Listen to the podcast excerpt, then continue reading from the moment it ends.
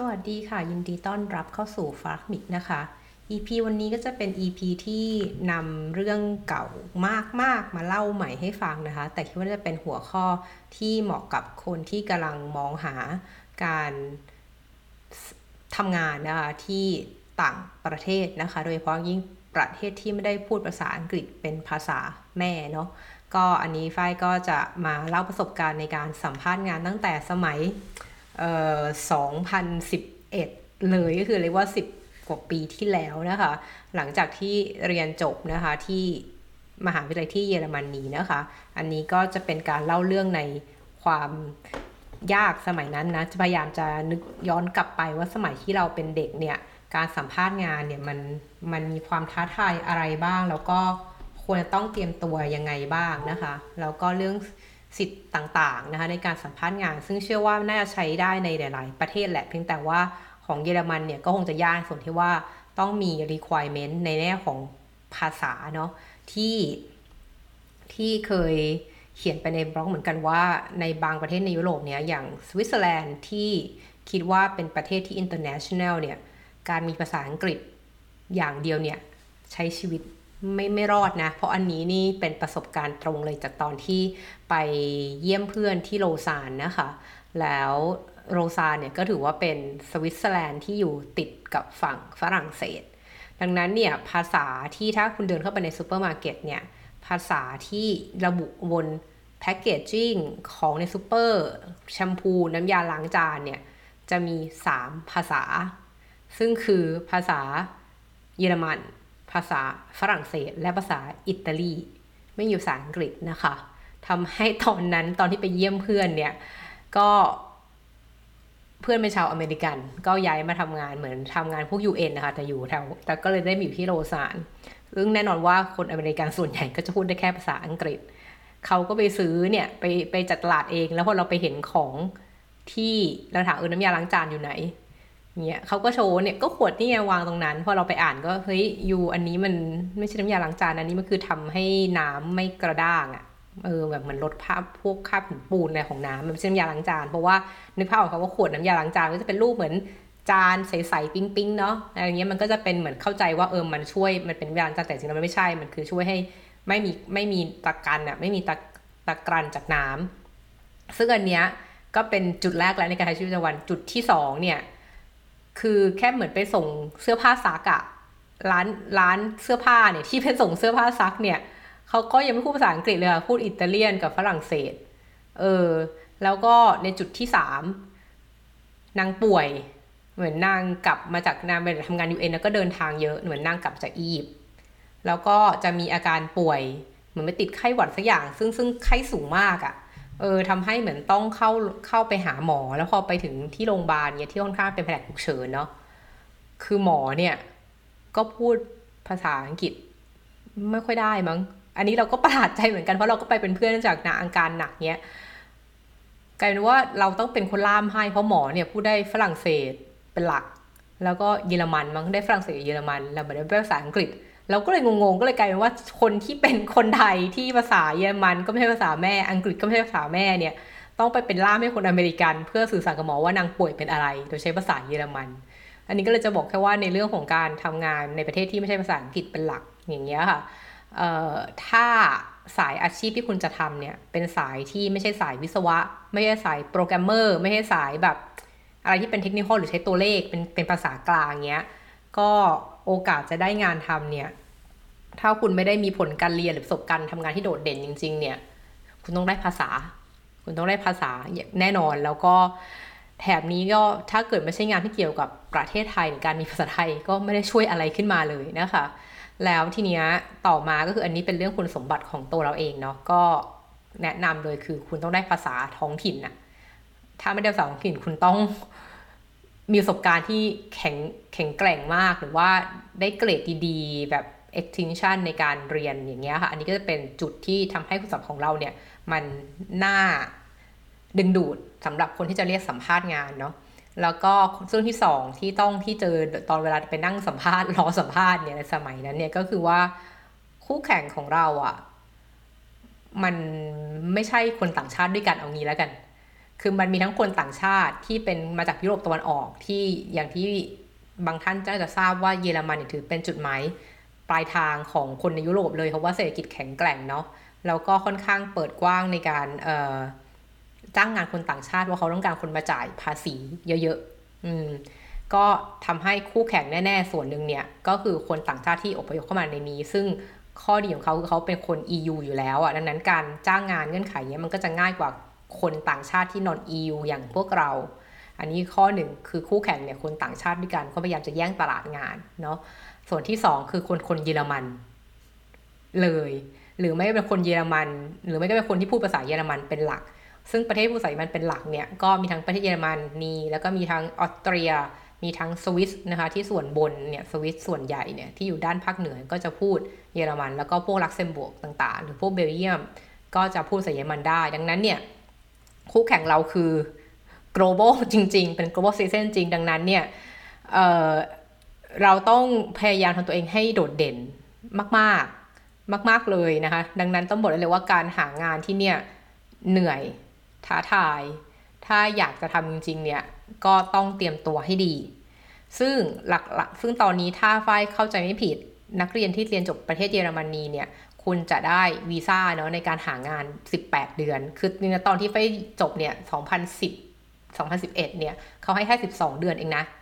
เออให้สิบสองสองเดือนตอนนั้นคือเราเวลาหางานสิบสองเดือนหลังเรียนจบ ถ้าหาไม่ได้เขาก็ไล่กลับบ้านอะไรอย่างเงี้ย ซึ่งตอนนั้นเนี่ยฝ้ายหางานอะฝ้ายได้งานในเดือนที่สิบสามได้งานเดือนที่สิบสามคือหมดหมดสิบสองเดือนแล้ว คือตอนนั้นเนี่ยก็เตรียมเก็บของกลับบ้านแล้วแต่พอดีเหมือนมีเทวดาประจำตัว ก็คือเพื่อนคนเยอรมันด้วยกันเนี่ยแหละ เขาเหมือนไปอ่านเจอข่าวเพราะตอนเรากำลังจะทำเรื่องแบบบอกบายบายเพื่อนเยอรมันแล้วว่าหางานไม่สำเร็จเงี้ยเพราะว่าใช้เวลาหนึ่งปีหมดแล้วเงี้ยก็เตรียมเก็บของกลับบ้าน เพื่อนเยอรมันเนี่ยก็แบบรีบส่งข่าวบอกเฮ้ยฝ้ายเรา เราเห็นข่าวนึงนะของของของแบบเอ่อกรมเมืองของที่เมืองที่เราอยู่คือรูเนบวกเนี่ยบอกว่าเฮ้ยตอนนี้เขามีการยืดเวลาให้นักเรียนต่างชาติเนี่ยเวลาหางานเพิ่มขึ้นจาก 12 เดือนเป็น 18 เดือน ฉันก็ดีใจมากก็รีบไปเอ่อไปยืดอายุวีซ่าไปถามว่าเราเนี่ย ได้ได้สิทธิ์นี้เหมือนกันไหม เพราะเราก็จบมาแหละเพิ่งจบมาแล้วก็วีซ่าเก่าหมดแล้ว ซึ่งทางเมืองก็เออเออได้ได้ได้ ก็ให้เวลาถึงอีก 6 เดือนเพิ่มเติมจากที่หาแล้ว 12 เดือน ซึ่งก็ได้งานทำตอนเดือนที่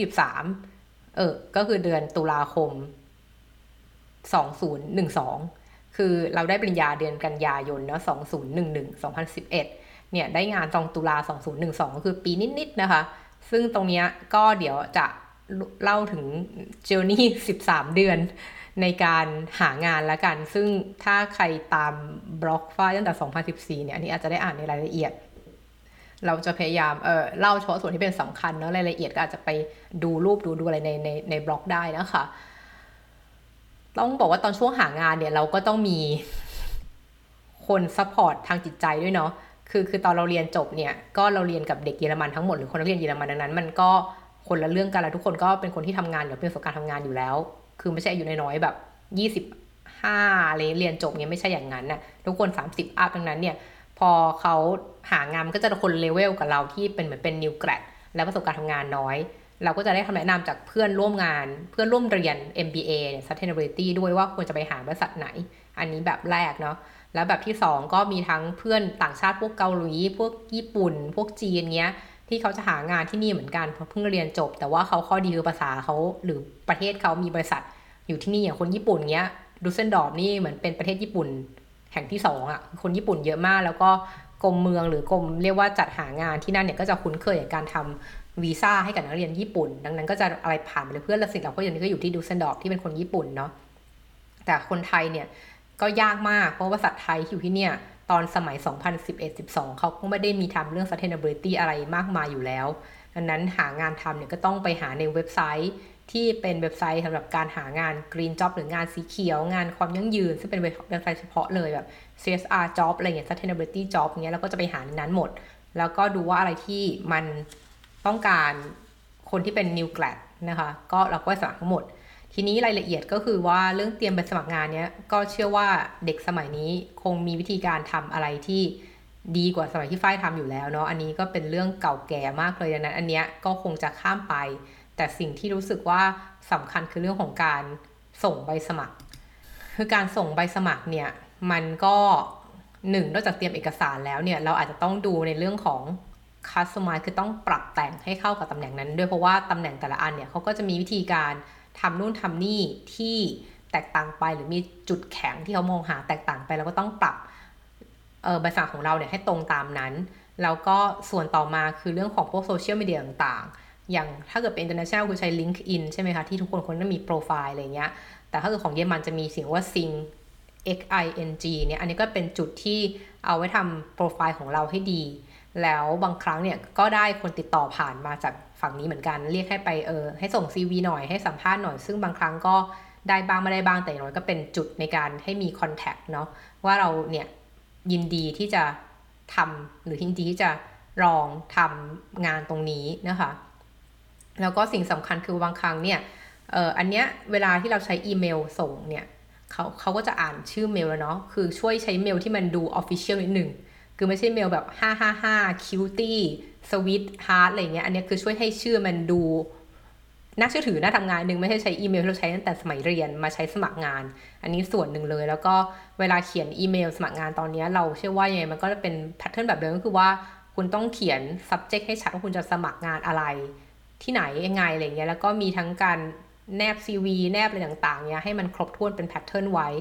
ซึ่งตรงเนี้ยเอ่อตอนสมัยนั้นเนี่ยเราก็บอกได้เลยว่ามีคน เรียกบริษัทที่เราสมัครงานไปก็ชมนะว่าคุณทำใบสมัครได้ดีอะไรเงี้ย แล้วก็แล้วก็เราก็ไปช่วยเพื่อนทุนในมันทำใบสมัครด้วย ซึ่งเขาก็เออได้ได้เรียกสัมภาษณ์อย่างเงี้ยเออประมาณนี้ก็เป็นสิ่งที่เราช่วยทำตามนั้นเนาะตรงเวลาที่เราถ้าเกิดเราได้พวกหาจากอีเมลของ HR ผ่านทางอินเทอร์เน็ตอย่างเงี้ยก็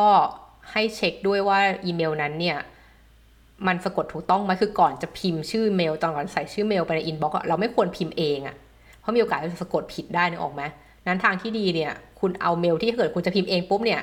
เอาเมลที่พิมพ์เองเสร็จแล้วเนี่ยก๊อปปี้แล้วไป search หาในอินเทอร์เน็ตด้วย ไปใส่เว็บไซต์ดูซิว่าถ้าเรากด search หาเมลเนี้ยมันมีขึ้นจริงใช่ไหมมันเป็นการพิมพ์ที่ถูกต้องใช่ไหมซึ่งเพื่อที่ว่าจะได้ป้องกันว่าเราส่งเมลไปหาเขาแล้วแต่ว่าเหมือนส่งไปผิดที่อยู่เงี้ยแล้วคุณก็ไม่ได้การตอบกลับจากเขาเงี้ย อันนี้คุณก็ไปโทษเขาไม่ได้ถูกปะเพราะว่า เออเขาก็ไม่ได้รับอีเมลเราเพราะเราเขียนผิดอีเมลผิดตั้งแต่ต้น อันนี้เป็นจุดตายเหมือนกันนะที่บางครั้งก็รู้สึกว่าทำไมเรื่องพื้นฐานแค่นี้ถ้าเกิดคุณยังส่งเมลหาเราได้ไม่ถูกเงี้ยเออเหมือนอย่างเด็กที่มาสมัครงานกับตอนเนี้ย ถ้าไม่มีความสามารถในการหาเมลเราเนี่ยเราก็จะ question mark มากๆแล้วว่าเอออยู่จะทำงานได้หรือเปล่าเนาะเพราะบางทีบางครั้งอีเมลเนี่ยมันก็จะมี pattern แหละว่ามันเป็นชื่อ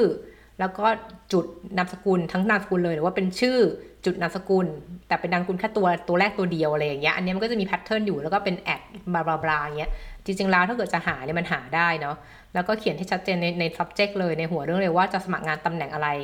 แผนกไหนแล้วถ้ามันมี job code ที่เขาให้ไว้ในเว็บไซต์เนี่ยก็ช่วยใส่ job code แต่ต้นด้วย แล้วก็เออส่วนใหญ่แล้วเท่าที่เจอเนี่ยเป็นเป็นมารยาทอย่างหนึ่งก็คือว่าให้อ้างอิงด้วยว่าเราไปเจอ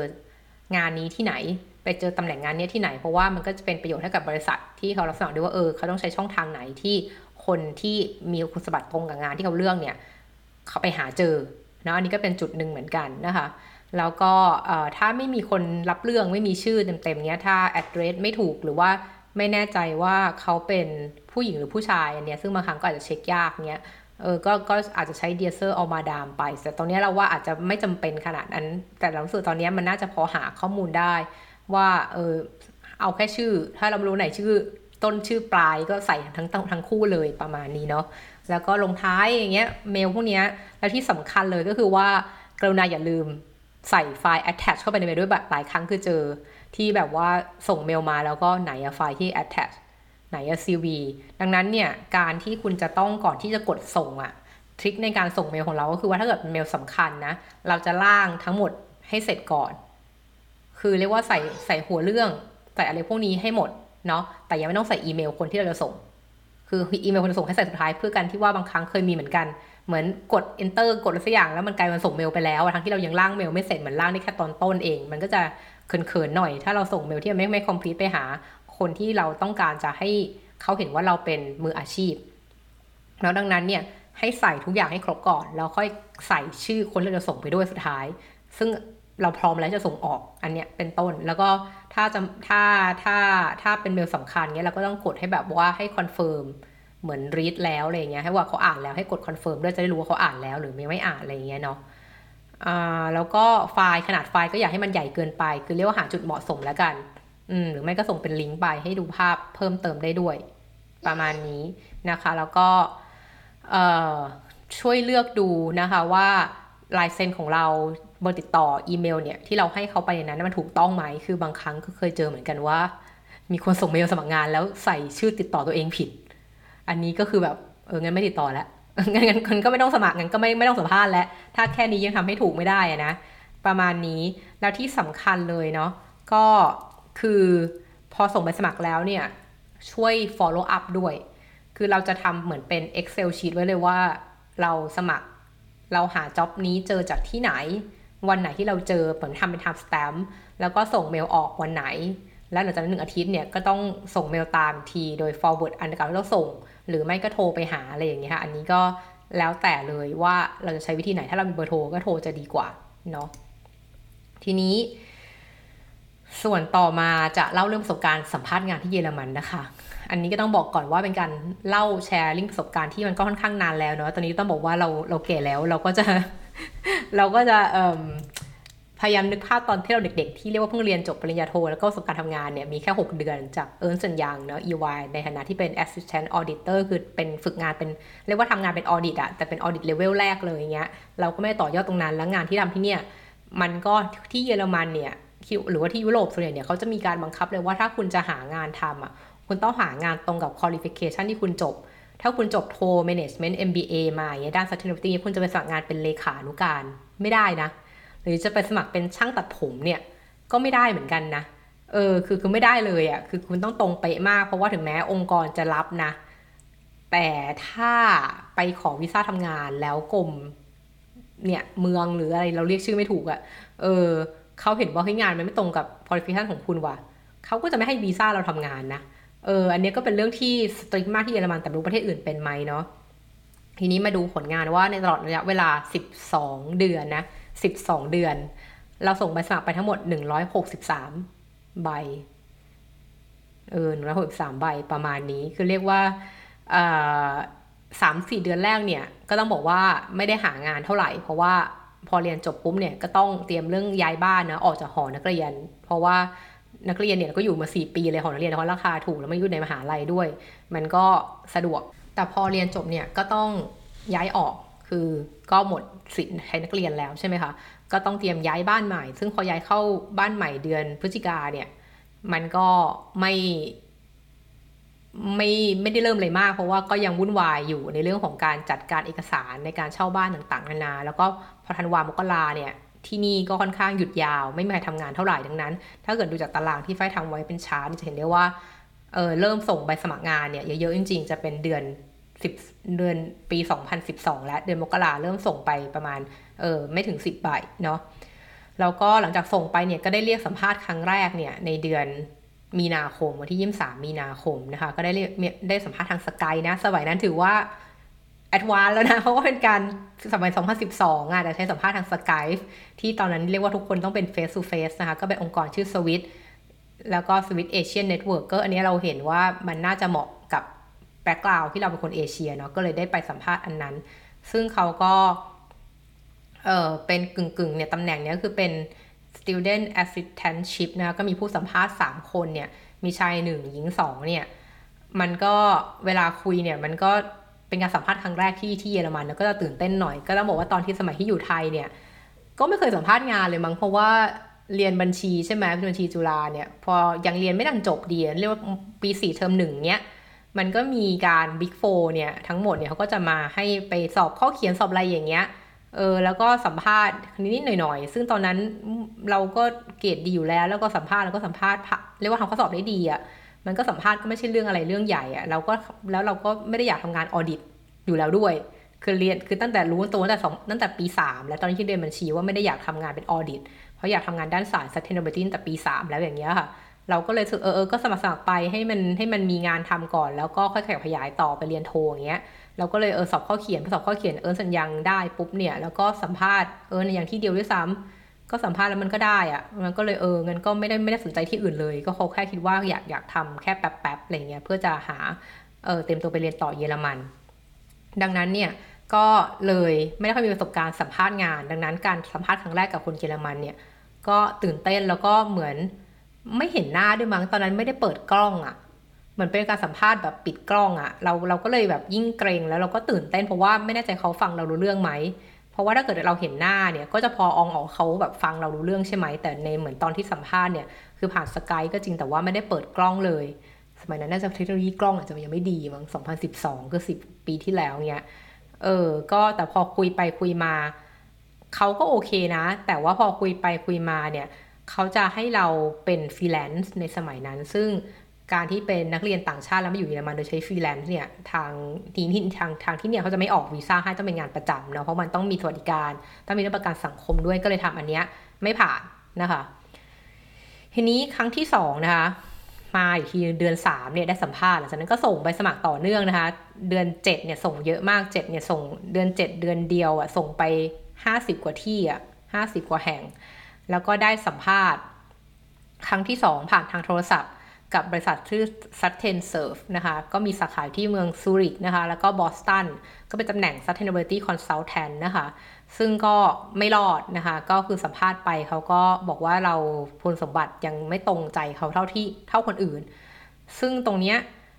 ในระหว่างที่สัมภาษณ์อันนี้เราก็ถึงแม้สัมภาษณ์โทรศัพท์ก็จริง แต่เราก็อยากจะไปดูสถานที่ทำงานด้วยเนาะก็ อุตส่าห์เดินทางไปพอสัมภาษณ์เสร็จแล้วเนี่ยระหว่างรอผลลัพธ์ที่เขาบอกว่าเออสิบห้าวันเนี่ยเราก็ยังแบบแวะไปเที่ยวซูริกก็คือไปดูบริษัทด้วยเป็นยังไง แล้วก็ได้เจอ partner อีกคนเขาเรียกว่า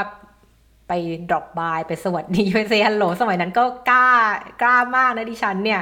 ก็เออไปไปไปที่บริษัทก็ไปแนะนำตัวเออเราได้คุยกันทางโทรศัพท์นะ อยากเจอตัวด้วยอะไรเงี้ย ก็ได้ไปเจอ partner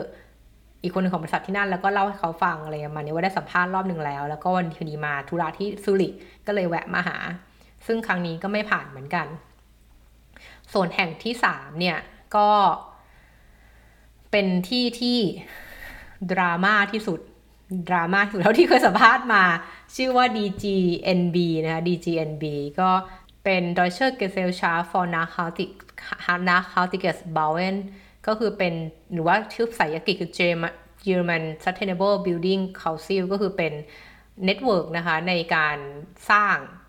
ตึกอย่างยั่งยืนนะคะการก่อสร้างอย่างยั่งยืนนะคะ ซึ่งก็ตัวสาขาเนี่ยตัวบริษัทอยู่ที่เมืองสตุตการ์ดนะคะ เราก็ส่งใบสมัครใบในเรื่องของการฝึกงานเนาะอะไรอย่างเงี้ยแล้วเขาก็โทรมานัดสัมภาษณ์นะคะ ในวันที่ 17 สิงหาคม 2012 นะคะ ซึ่งเขาขอให้เราเดินทางไปเป็นเจอตัวเลยเนาะคือแบบว่าต้องนั่งต้องนั่งต้องเดินทางจากรูเนบวกก็คืออยู่ทางเหนือของเยอรมันเนี่ยลงไปที่ทางใต้ก็คือสตุตการ์นะคะ เราก็โอเคเพราะเราก็อยากสัมภาษณ์แบบเจอตัวจริงเพราะเราสึกว่าการเจอตัวคนเนี่ยมันจะได้เห็นเออนิสัยจะเห็นเรียกว่าเห็นท่าทางเห็น character ของคุณเราจะต้องทำงานด้วยเนี่ยก็เลยก็เลยได้ไปตัดสินใจไปทีนี้น่าสนที่จะที่จะเล่าให้ฟังที่มันดราม่าเพราะดูจากไทม์ไลน์เนาะ คือเราส่งใบสมัครไปวันที่ 6 สิงหาคมนะคะ วันที่ 9 สิงหาคมได้รับโทรศัพท์เชิญให้ไปสัมภาษณ์ที่สตุทการ์ทพอวันที่ 11 สิงหาคมเนี่ยเราก็ซื้อตั๋วเครื่องบินไปกลับ เพราะไม่อยากเสียค่าที่พักเพราะถ้าเกิดนั่งรถไฟเนี่ยมันนั่งนานมันต้องพักคืนหนึ่งแน่นอนมันไปเช้าเย็นกลับไม่ได้เราเลยซื้อตั๋วเครื่องบินไปกลับวันเดียวอะไรอย่างเงี้ยค่ะ เราจะได้ไม่ต้องเสียค่าที่พักเสียค่าตั๋วเครื่องบินเนาะซึ่งระหว่างเนี้ยก็ต้องเตรียมตัวแล้วก็เตรียมตัวเพราะว่าการไปเจอหน้าเนี่ย มันก็จะได้เห็น movement ต่างๆ มี eye contact แล้วก็มีการซ้อมพูด มีการแบบเตรียมว่าเออเราสามารถทำอะไรบ้าง เราสนใจอะไรบ้างเนี่ยก็เตรียมไปนะคะ แล้วก็พยายามหาคำศัพท์เยอรมันในบางส่วนที่ว่าจะใช้ยังไงก็มีการท่องบทเลยแหละ เพราะว่าที่เนี่ยสัมภาษณ์ก็จะเป็นเยอรมันเป็นหลัก อืม ประมาณนี้ ตำแหน่งพวกนี้เขาจะเน้นว่าถ้าเกิดลูกค้าคุยได้มันก็เหมือนคนประเทศไทยอะเขาพูดภาษาไทยกันที่นั่นพูดภาษาเยอรมันเป็นหลักเหมือนกันค่ะ ซึ่ง พอเราเตรียมตัวเสร็จแล้วเนี่ย จากวันที่ 11เนี่ยซื้อตั๋วเครื่องบินไปแล้ว มีการซ้อมกับเพื่อนคนเยอรมันให้ช่วยถาม ช่วยแก้ให้เราพูดยังไง แต่มันก็เหมือนฟ้าผ่ามากวันที่ 15 สิงหาคมเนี่ย เราก็ได้รับโทรศัพท์เจ้าหน้าที่คนเดิมที่เคยโทรมาเนาะ โทรบอกว่าตำแหน่งนี้ไม่ว่างแล้วนะ พอเขาเพิ่งตกลงจ้างผู้สมัครที่มาสัมภาษณ์เมื่อวันก่อน เราก็จะขอยกเลิกนัดสัมภาษณ์วันที่ 17 ที่จะถึงนี้เนี่ยตอนนั้นเราก็อึ้งไปสักพัก แล้วเราก็แบบ เอ้ย ขอโอกาสสัมภาษณ์ได้ไหมเพื่อเผื่อจะได้เก็บไว้พิจารณาครั้งหน้าอะไรเงี้ย เขาก็เขาก็เขาก็บอกว่า เออเขาเขาก็ปฏิเสธ แล้วเขาก็ถามว่า เออใบสมัครงานที่คุณส่งมาเขียนเองหรือเปล่า เพราะว่าฉันอ่านแล้วแบบเออชอบใบสมัครคุณมากเลยนะ แต่พอได้คุยโทรศัพท์กับคุณเนี่ยรู้สึกว่าสายมันของคุณตะกุตะกักอะไรเงี้ย ซึ่งคาดหวังความสามารถทางภาษาที่ดีกว่านี้เนาะ ซึ่งเนี้ยเราเราก็บอกเออเราก็ยอมรับว่าเราพูดภาษาทางโทรศัพท์เนี่ยไม่ค่อยดีแม้กระทั่งเพื่อนคนเดียวมันด้วยกันเองเนี้ยที่สนิทกันรู้สำเนียงเราแล้วเนี่ยเขาก็บอกเออเราพูดภาษา พูดภาษาเยอรมันทางโทรศัพท์เนี่ยฟังครั้งฟังยากมาก เออ เราก็ยอมรับแต่เราสึกว่ามันมันมันมันมันมันมันก็ยังไม่ค่อยยุติธรรมกับเราในการที่บอกว่า คุณคุยโทรศัพท์กับเราแค่ไม่กี่นาทีเนี้ยคุณตัดสินจากการสื่อสารเท่านี้ โดยที่ไม่ดูไอความสามารถในเรื่องของความรู้ knowledge ด้าน sustainability เลยเหรอ ที่มันเป็น core competence ของเรามากกว่าอย่างเงี้ยเออเราก็เริ่มโกรธหลังจากนั้นก็เริ่มโกรธเพราะว่าคุณโทรมายกเลิกเราคือนัดสัมภาษณ์ที่สิบเจ็ด คุณยกเลิกมาคนโทรมายกเลิกเราสองวันก่อนการสัมภาษณ์เนี่ยแล้วก็บอกมันไม่โอเค เพราะว่าคุณรู้ไหมว่าเราก็ต้องเตรียมการเดินทาง คุณรู้อยู่แล้วต้องเดินทางจากฮัมบูร์กคือทางเหนือลงไปทางใต้มันมันไม่ได้ขับรถไปได้อย่างเงี้ยในวันเดียวอยู่แล้วอะไรอย่างเงี้ยค่ะ แล้วก็บอกว่าแล้วแล้วยังไงคือคือฉันจ่ายค่าตั๋วเครื่องบินเดินทางไปแล้ว เออคุณจะชดเชยตรงนี้ให้เรายังไง แล้วก็ถามกลับแบบนี้เนาะเขาก็บอกว่า เออ ขอโทษผมแค่ทุดมีอะไรแล้วจบ แล้วก็วางหูไปเลย ซึ่งเราก็แบบ เออ อะไรวะ อะไรอย่างเงี้ย อารมณ์ตอนนั้นเนี่ยก็ทั้งโกรธ แล้วก็ทั้งเสียใจที่เขาไม่ให้โอกาสเราเลย แล้วก็รู้สึกว่ามันไม่ยุติธรรมด้วยอย่างเงี้ย หลังจากนั้นเนี่ย เราก็ไปแน่นอนเล่าให้เพื่อนๆฟัง เพื่อนๆคนยังมันก็บอกว่าอันในอันนี้ไม่ได้นะ อย่างนี้ต้องเรียกร้องค่าชดเชย อย่างไรค่าตั๋วเครื่องบินที่ว่าเราจ่ายไปแล้วอะไรอย่างเงี้ย ซึ่งตอนนั้นเนี่ยดังนั้นเนี่ยพอวันที่ 20 เนี่ย เราก็ส่งหัวเมลไปหาหัวหน้าแผนกนี้นะตามเมลที่เขาให้บนอินเทอร์เน็ต คือว่าคนที่คุยเนี่ยเป็นพนักงานทั่วๆไป แต่ว่าเราส่งเมลไปหาหัวหน้าแผนกเนาะเออเราก็เขียนเขียนเนื้อหาไปว่าแบบว่าเราเสียใจที่ไม่ได้มีโอกาสไปแนะนำตัวกับทางทีมงานเนี่ยได้รู้จัก แล้วก็ได้ถูกยกเลิกนัดก่อนสัมภาษณ์เพียงแค่ 2 วัน ซึ่งก็เป็นที่แน่นอนว่าฉันคงต้องเตรียมตัววางแผนการเดินทางไปสัมภาษณ์ล่วงหน้าแล้ว และฉันได้ซื้อตั๋วเครื่องบินไปกลับไว้เรียบร้อยแล้ว แล้วเมื่อฉันโทรไปหาทางนายหน้าเพื่อยกเลิกตั๋วเครื่องบินเขาก็บอกว่าหากจะยกเลิกเนี่ยก็ได้เงินคืนเพียง 1.75 ยูโรคือได้เงินคืนแค่ 1 ยูโรจากค่าตั๋วเครื่องบินทั้งหมด 184 ยูโรเงี้ยคือว่า 185 ยูโรจ่ายไปทั้งหมดแล้วค่าตั๋วเครื่องบินไปกลับ แต่เขาจะคืนเงินให้ได้ แค่ 2 ยูโรอาเงี้ยซึ่งเราก็แบบถ้าอย่างนั้นก็ก็ก็ไม่ไม่ไม่ไม่ไม่ต้องยกเลิกก็ได้มั้งถ้าจะถ้าจะคืนได้แค่นี้เดี๋ยวฉันก็ฉันก็เลยบอกว่าฉันก็เลยฉันก็เลยขอร้องให้ คุณเนี่ยในฐานะที่เป็นคนยกเลิกการสัมภาษณ์กระทันหันอย่างเงี้ยต้องชดเชยค่าเสียหายตรงนี้ให้ฉันด้วยด้วยการโอนเงินจำนวนเนี้ยเข้ามาบัญชีของฉันด้านล่างนี้ นี่คือเขียนเป็นอีเมลไว้ ซึ่งหลังจากนั้นเนี่ยสี่วันหลังจากได้คำตอบจากหัวหน้าที่เขียนตอบมาสั้นประโยคเดียวนะคะ ว่าฉันคิดว่าเรื่องนี้คงเป็นความเข้าใจผิดของคุณนะคะ ฉันคิดว่าเรื่องนี้คงเป็นความเข้าใจผิดของคุณนะคะ คือ if whether meinen das hier ihre Sicht I ear t o m for l i c t ก็คือเขียนมาแค่นี้ ซึ่งเราก็แบบหืมอะไรวะอะไรเงี้ยทั้งนั้นแหละพอเราส่งให้เมลเมลนี้ให้เพื่อนๆดูอะเออทุกคนเพื่อนๆที่พงหมดที่พูดนี่คนเยอรมันหมดเลยนะทุกคนแบบควันออกหูแล้วก็แนะนำให้เราเขียนตอบหลายแบบมาก ซึ่งมีทั้งแบบรุนแรง ว่าแบบนี้คุณเอาเปรียบคนต่างชาติไม่ได้นะเพราะคือว่าเป็นคนต่างชาติไม่รู้กฎหมายหรือเปล่าแล้วภาษาไม่คล่องคุณเลยทำแบบนี้ ซึ่งแบบนี้มันมันไม่โอเค แต่เราก็พยายามใจเย็นเนาะ คือพยายามคำดาวพยายามใจเย็นแล้วก็แบบ เพราะเราไม่ชอบเขียนอีเมลอะไรที่มันเป็นลายลักษณ์อักษรด้วยความโกรธเอางี้แล้วกันคือคนเราไม่ควรพูดเวลาโกรธอันนี้ทุกคนรู้ แล้วบางครั้งคนกับเราก็พูดอะไรที่มันไม่ดีในระหว่างโกรธอันนี้อันนี้โอเค เพราะว่าการผ่านสมองมาที่ปากเนี่ยมันมันเร็วมันมันมีเวลาคิดไม่เยอะ แต่ถ้ามันผ่านการเขียนผ่านการเขียนอีเมลเนี่ยคือมันต้องผ่านสมองผ่านการกลั่นกรองรอบหนึ่งแล้วอะ่ะงั้นคุณไม่ควรเขียนอะไรที่มันแสดงความโกรธในอีเมลละกัน ถ้าไม่จำเป็น เราก็เลยไปปรึกษาคุณโทเบียสซึ่งตอนนี้เป็น professor แล้วนะ ที่จะเป็นคนที่เรารู้จักตั้งแต่เราอยู่20 เลยที่ไทย ก็คือคนนี้ก็เป็นคนที่เอ่อเป็นคนรับรองเป็น reference person หนึ่งใน reference person ให้เราสมัยที่เราเรียนปริญญาโทที่เนี่ยว่าเพราะว่าตอนนั้นปริญญาโทเนี่ยเขาก็บอกว่าเขาอยากให้เรามีประสบการณ์ทำงานมากกว่านี้ แต่เราตอนนั้นเรามีประสบการณ์ประมาณแค่6เดือนเอง ตอนที่ทำที่ EY เออสองคนนี้คือคุณโทเบียสคุณคริสเตียนที่ตอนนี้ professor ของเราที่มหาลัยปริญญาเอกเนี่ยเขาก็ช่วยเป็น reference person รับรองให้ แล้วเราจะเห็นสองคนนี้เหมือนเป็นพ่อบุญธรรมหรือพี่ชายที่นี่มาก อืมเราก็เลยถามเขาว่าเออโทเบียสเรื่องราวเป็นแบบเนี้ยคิดว่าควรทำยังไง ซึ่งในวันที่ 25 เนาะ อันนี้ต้องเรียกทำลายเลยนะว่าคือเราก็ไม่ปล่อยเรื่องนี้นะ แต่เราก็มีเวลาทำลายมันคือวันที่ 15 เนี่ย เกิดเรื่องที่เขาบอกยกเลิก เออ วันที่ 25 ช่วงเช้าเนี่ย เออโทเบียสก็บอกว่าเดี๋ยวเขาโทรมาหา เดี๋ยวเขาโทรมาคุย ซึ่งตอนนั้นเนี่ยก็เป็นเป็นเรื่องที่บังเอิญเช่นกันว่าเราก็ได้รับเชิญเหมือนกันได้รับทุนในการไปเผยแพร่งานวิทยาพลของเราเนาะในเรื่องที่สต็อกโฮมซึ่งก็จะเป็นที่เราทำเป็น product water footprint labeling นะคะ ก็เรียกว่าเป็นคล้ายๆ carbon footprint of product ในปัจจุบันเนี่ยที่มีที่มีการทำ ออของ TCO เนี่ย แต่ตอนนั้นเราทำเรื่อง water footprint ซึ่งก็เป็นงานวิจัยแบบระดับเบื้องต้นมากเลย ซึ่งก็ก็ก็เขินๆนะ แต่ว่าตอนนั้นเนี่ยเราได้รับเราพอเราส่งงานวิจัยของเราไปเพื่อไปร่วมงานเพิ่งมันเป็น World Water Week ที่สวีเดนที่กรุงสต็อกโฮล์มมีจัดทุกปี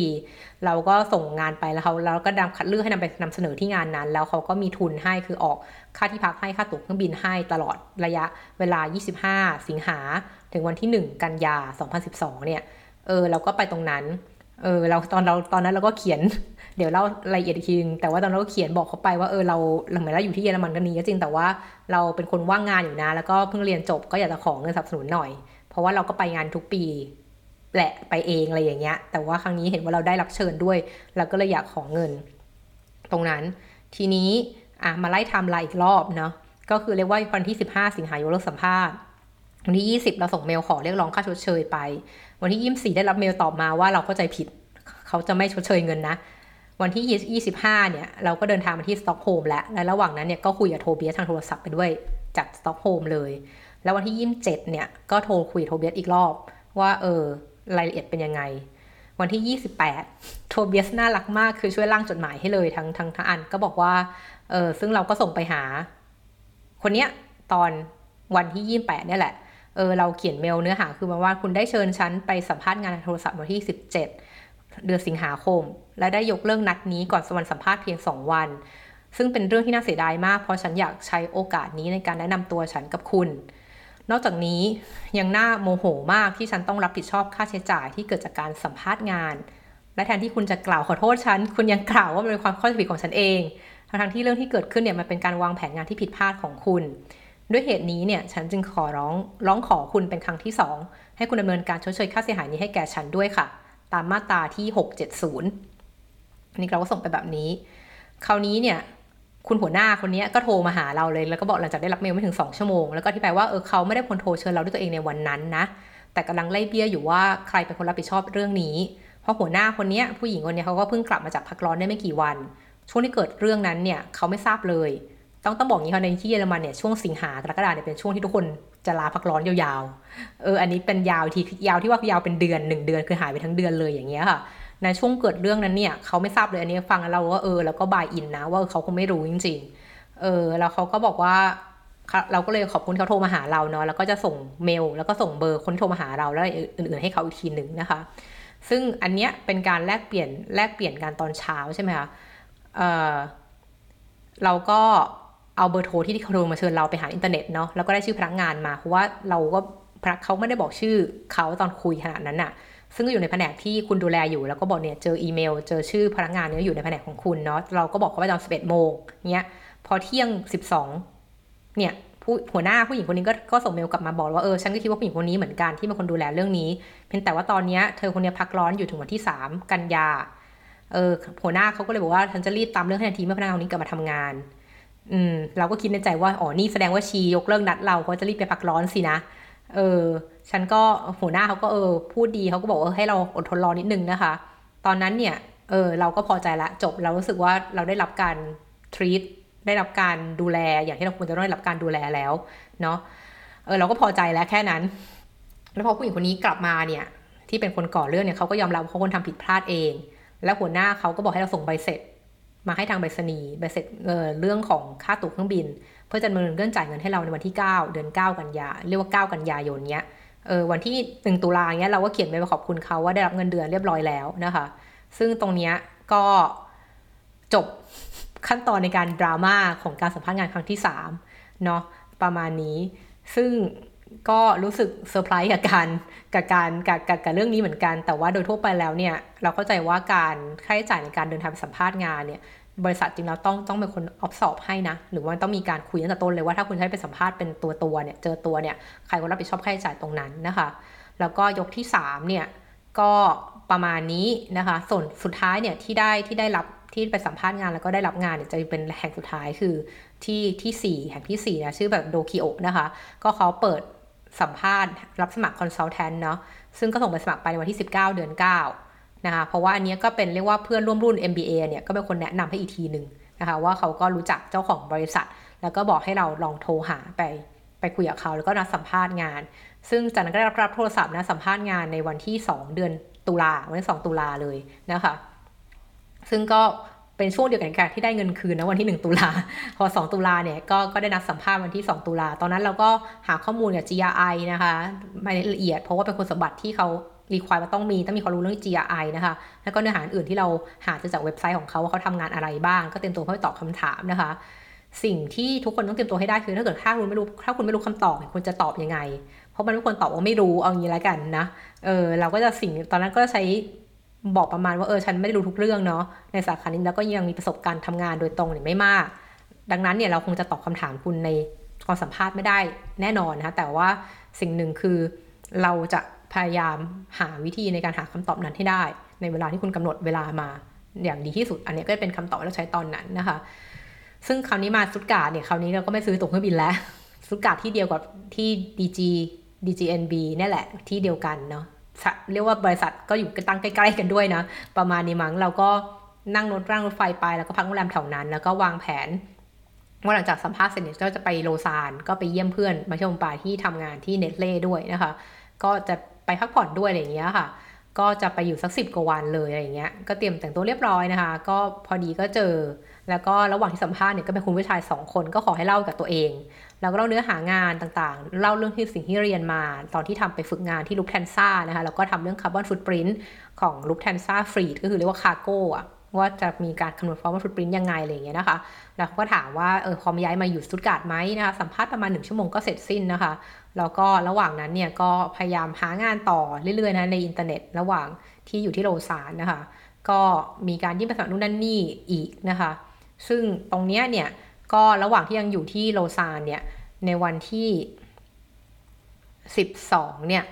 ก็คือในระหว่างที่อยู่ที่อยู่ที่โรซานวันที่ 9 ตุลาอย่างเงี้ยค่ะเราก็เราก็ได้รับคำตอบจาก IMO นะสถาบันที่เราก็อยู่ที่กรุงซูริกเนี่ยเออเขาก็ชวนมาสัมภาษณ์ที่ 17 ตุลาเหมือนกัน เราเสิร์ฟไปว่าตอนนี้อยู่ที่โรซานนะ จะกลับฮัมบูร์กวันที่ 12 ตุลา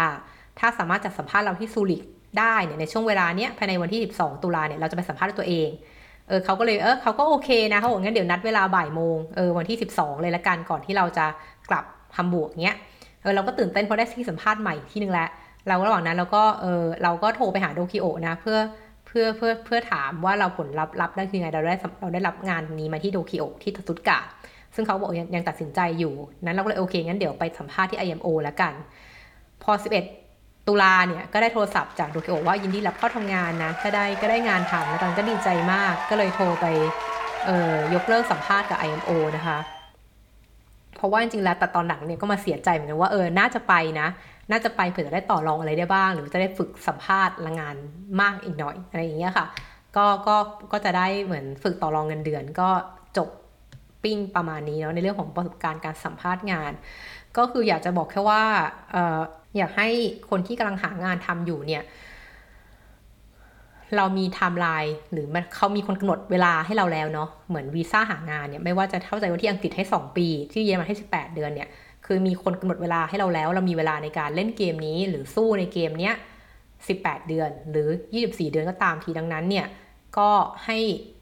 ให้ให้อย่าหยุดในการหาโอกาสที่จะได้งานทำ ในระยะเวลาที่เขากำหนดคือคือมันมีความต่างระหว่างการยอมแพ้เองกับต้องยอมแพ้เนาะคือไอ้ต้องยอมแพ้คือการที่เราเอาไปแข่งขันไปสอบสัมภาษณ์อะไรอย่างเงี้ยแล้วเราไม่ได้เงี้ยก็คือเราพยายามแล้วแต่เรายังเออไม่ไม่ดีเท่าคนอื่นอันเนี้ยซึ่งมันไม่ใช่คนเราไม่ได้คนตัดสินใจ ถูกไหมมันเป็นบริษัทตัดสินใจ ก็อันนี้คือต้องยอมเองก็เออโอเค ต้องยอม เพราะว่าเขาถือว่าให้คนนู้นไปแล้ว หรือว่าต้องยอมเพราะว่าวีซ่าให้เวลา 18 เดือน ครบ 18 เดือนคุณก็ต้องกลับ คุณก็ต้องอาจถอยทับ เพราะว่าคุณก็หมดเวลาแล้วอย่างเงี้ยค่ะ อันนี้ก็ต้องยอม ซึ่งมันต่างจากการยอมเอง คือการแบบถอดใจเอง การไม่ส่งใบสมัครไป การนั่งเฉยๆ อะไรอย่างเงี้ย อันเนี้ยเป็นจุดที่ที่คุณสามารถควบคุมได้อะเอออะไรที่เป็นปัจจัยที่เราควบคุมได้เนี่ยคุณควรต้องทำให้มันดีที่สุด ให้มัน ให้ตัวคุณเองไม่สามารถมาติเตียนคุณทีหลังได้ เวลาที่คุณผ่านไปแล้ว ตอนนี้คุณแก่มาแล้วเงี้ยตอนนี้เราผ่านประสบการณ์นั้นมาสิบปีแล้วเงี้ยแล้วก็รู้สึกเลยว่าเออเราหันไปมองก็รู้สึกเออเราก็พยายามมากนะสำหรับคนที่เพิ่งเรียนจบประสบการณ์ทำงานด้านนี้ไม่มีเลยแล้วพยายามจะหางานแข่งกับคนเยอรมันด้วยกัน ซึ่งบริษัทที่เราเข้าไปทำงานเนี่ยก็เป็นคนเยอรมันหมดเลย คือเราเป็นคนไทยคนเดียวเรียกว่าคนต่างชาติคนเดียวเลยอะเขาคนอื่นในบริษัทก็เป็นคนเยอรมันหมดเลย เกิดที่นั่น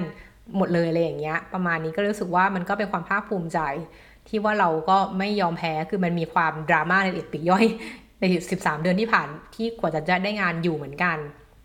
เนาะถ้าใครได้ฟังเรื่องของที่เราขาหักเนี่ยก็เป็นการขาเท้าหักเนี่ยหลังจากได้งานทำอันเนี้ยเออพอดีเด้เลยคือเหมือนพอได้งานทำปุ๊บก็เสียใจ